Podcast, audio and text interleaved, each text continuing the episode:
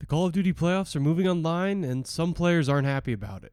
I'm Mitch Reames, and this is the Esports Minute presented by Esports Network. As sports start back up, some esports fans are hoping that would mean the return of LANs. But as we are seeing with many positive COVID tests in the sports world, starting back up comes with plenty of risks. For esports, with a go to backup plan of playing matches online, the risks that come with holding an in person event were too great for Activision Blizzard. Players and some prominent figures were not happy about it. Slasher, one of CDL's true veterans and a former world champion, tweeted, quote, The safety of everyone involved is obviously the priority, but having it online is straight up unacceptable. It is not an alternative because no matter what they do, it will not be a fair competition.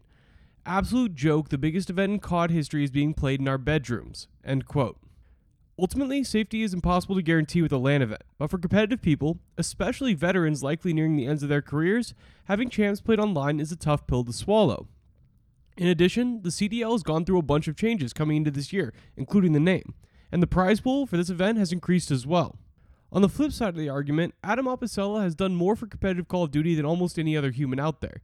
He responded to Slasher and said, quote, It's the right decision. I know it sucks, but everything about the current global situation is terrible.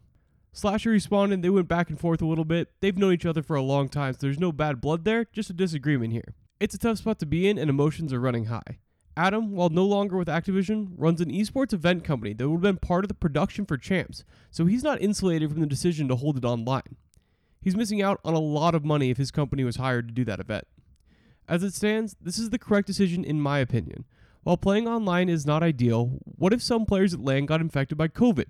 That's a realistic possibility as we see in sports, and would create a much bigger competitive balance issue than high ping does.